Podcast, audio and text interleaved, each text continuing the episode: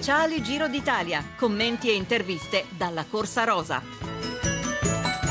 Buonasera dalla Val di Fassa, da Giovanni Scaramuzzino e da Stefano Capogna che ci assiste per la parte tecnica, dal Veneto alla provincia autonoma di Trento, da Conegliano alla Gardeccia, sempre però nel segno di Alberto Contador. E come sullo Zoncolan tappa un basco, Michel Nieve Ituralde stavolta, primo per distacco dopo sette ore e mezza in bici e maltempo nel finale, Scarponi scavalca Nibali al secondo posto della graduatoria, ma iniziamo con l'ordine d'arrivo. Nieve Ituralde primo da solo, Garzelli a 1,41, Contador terzo a 1,41, 1,51, Scarponi quarto a 1,57, poi Gadre a 2,28, Ruhano a 2,35, Nibali a 3,34. Classifica generale, Contador sempre più in rosa, adesso Scarponi è secondo a 4,20, Nibali scivola in terza posizione a 5,11, poi Gadre a 6,08, Nieve Ituralde a 7,03. 18 fuggitivi all'attacco, compresi appunto Nieve Ituralde, il vincitore è Stefano Garzelli, nuova maglia verde dopo essere passato primo tra l'altro sul Giao Cimacoppi e sul Fedaia. Ci tenevo oggi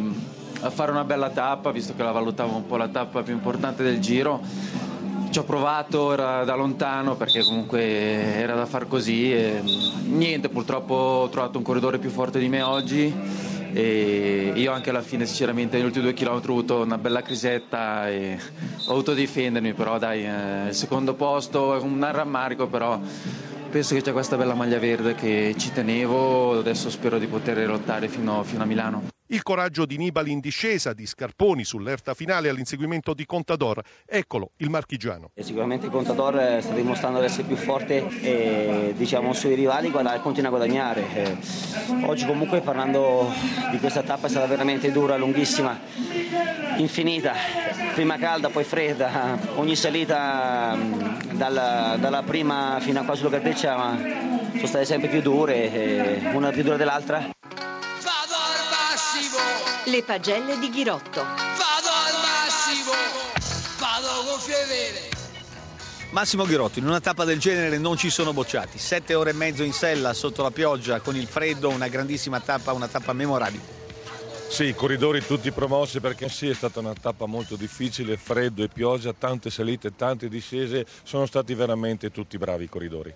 Però alcuni sono stati più bravi degli altri, ad esempio il basco eh, Nieve Ituralde merita il voto più alto merita il voto più alto perché ha vinto la tappa, ma soprattutto è stato molto intelligente e ha corso tatticamente in maniera intelligente. Quando è partito Garzelli non si è preoccupato, l'ha lasciato andare e ha cercato con regolarità di gestire la corsa e di andarlo a prendere nella parte finale del, della tappa. Bravo anche se sfortunato Garzelli.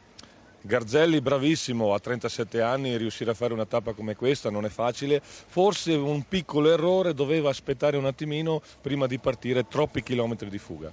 Siamo sulle Dolomiti, qui gli squali come Nibali vanno poco.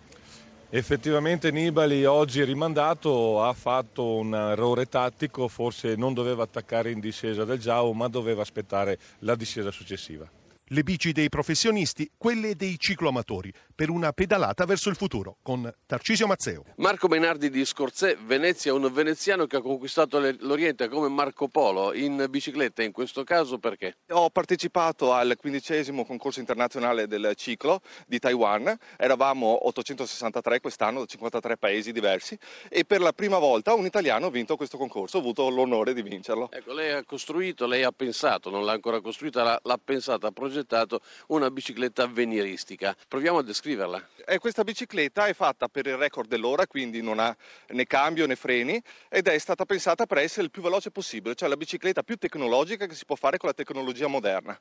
È una bicicletta che viene da sette anni di studio, è una bicicletta in carbonio ma con all'interno uno scheletro in magnesio e ha eh, delle parti molto avveniristiche di sterzo, di sterzata, di forcella integrata con il telaio, di pedivella molto più leggera e di sella e anche le ruote che sfruttano e tagliano l'aria. Diciamo che è una specie di uovo allungato e eh, il, l'atleta fa parte del corpo bicicletta.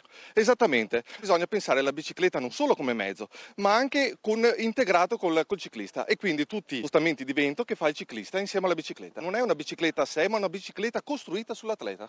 Allora diciamo a chi ascolta di prendere una matita e di provare a disegnare una specie di uovo molto allungato. Eh, in, dentro questo uovo lui deve immaginare il ciclista. Ecco per esempio eh, le pedivelle che sono un altro elemento sporgente della bicicletta. Lei il problema come l'ha risolto?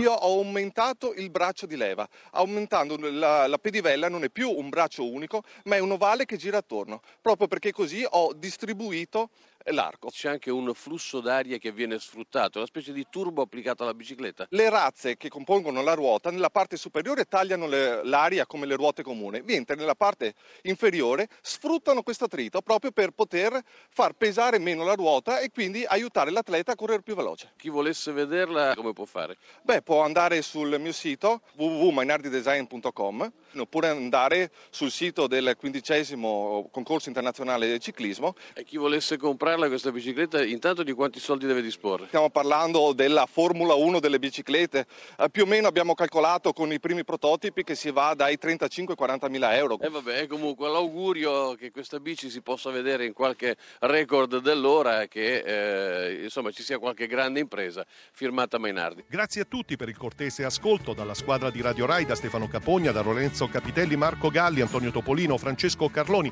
Emanuele Dotto, Massimo Ghirotto, Tarcisio Mazzeo, Massimo Saulini, Mario Conti e soprattutto oggi Roberto Speranza che compie 50 anni. Da Giovanni Scaramuzzino il più cordiale grazie per essere stati con noi. Domani riposo, ci risentiamo martedì.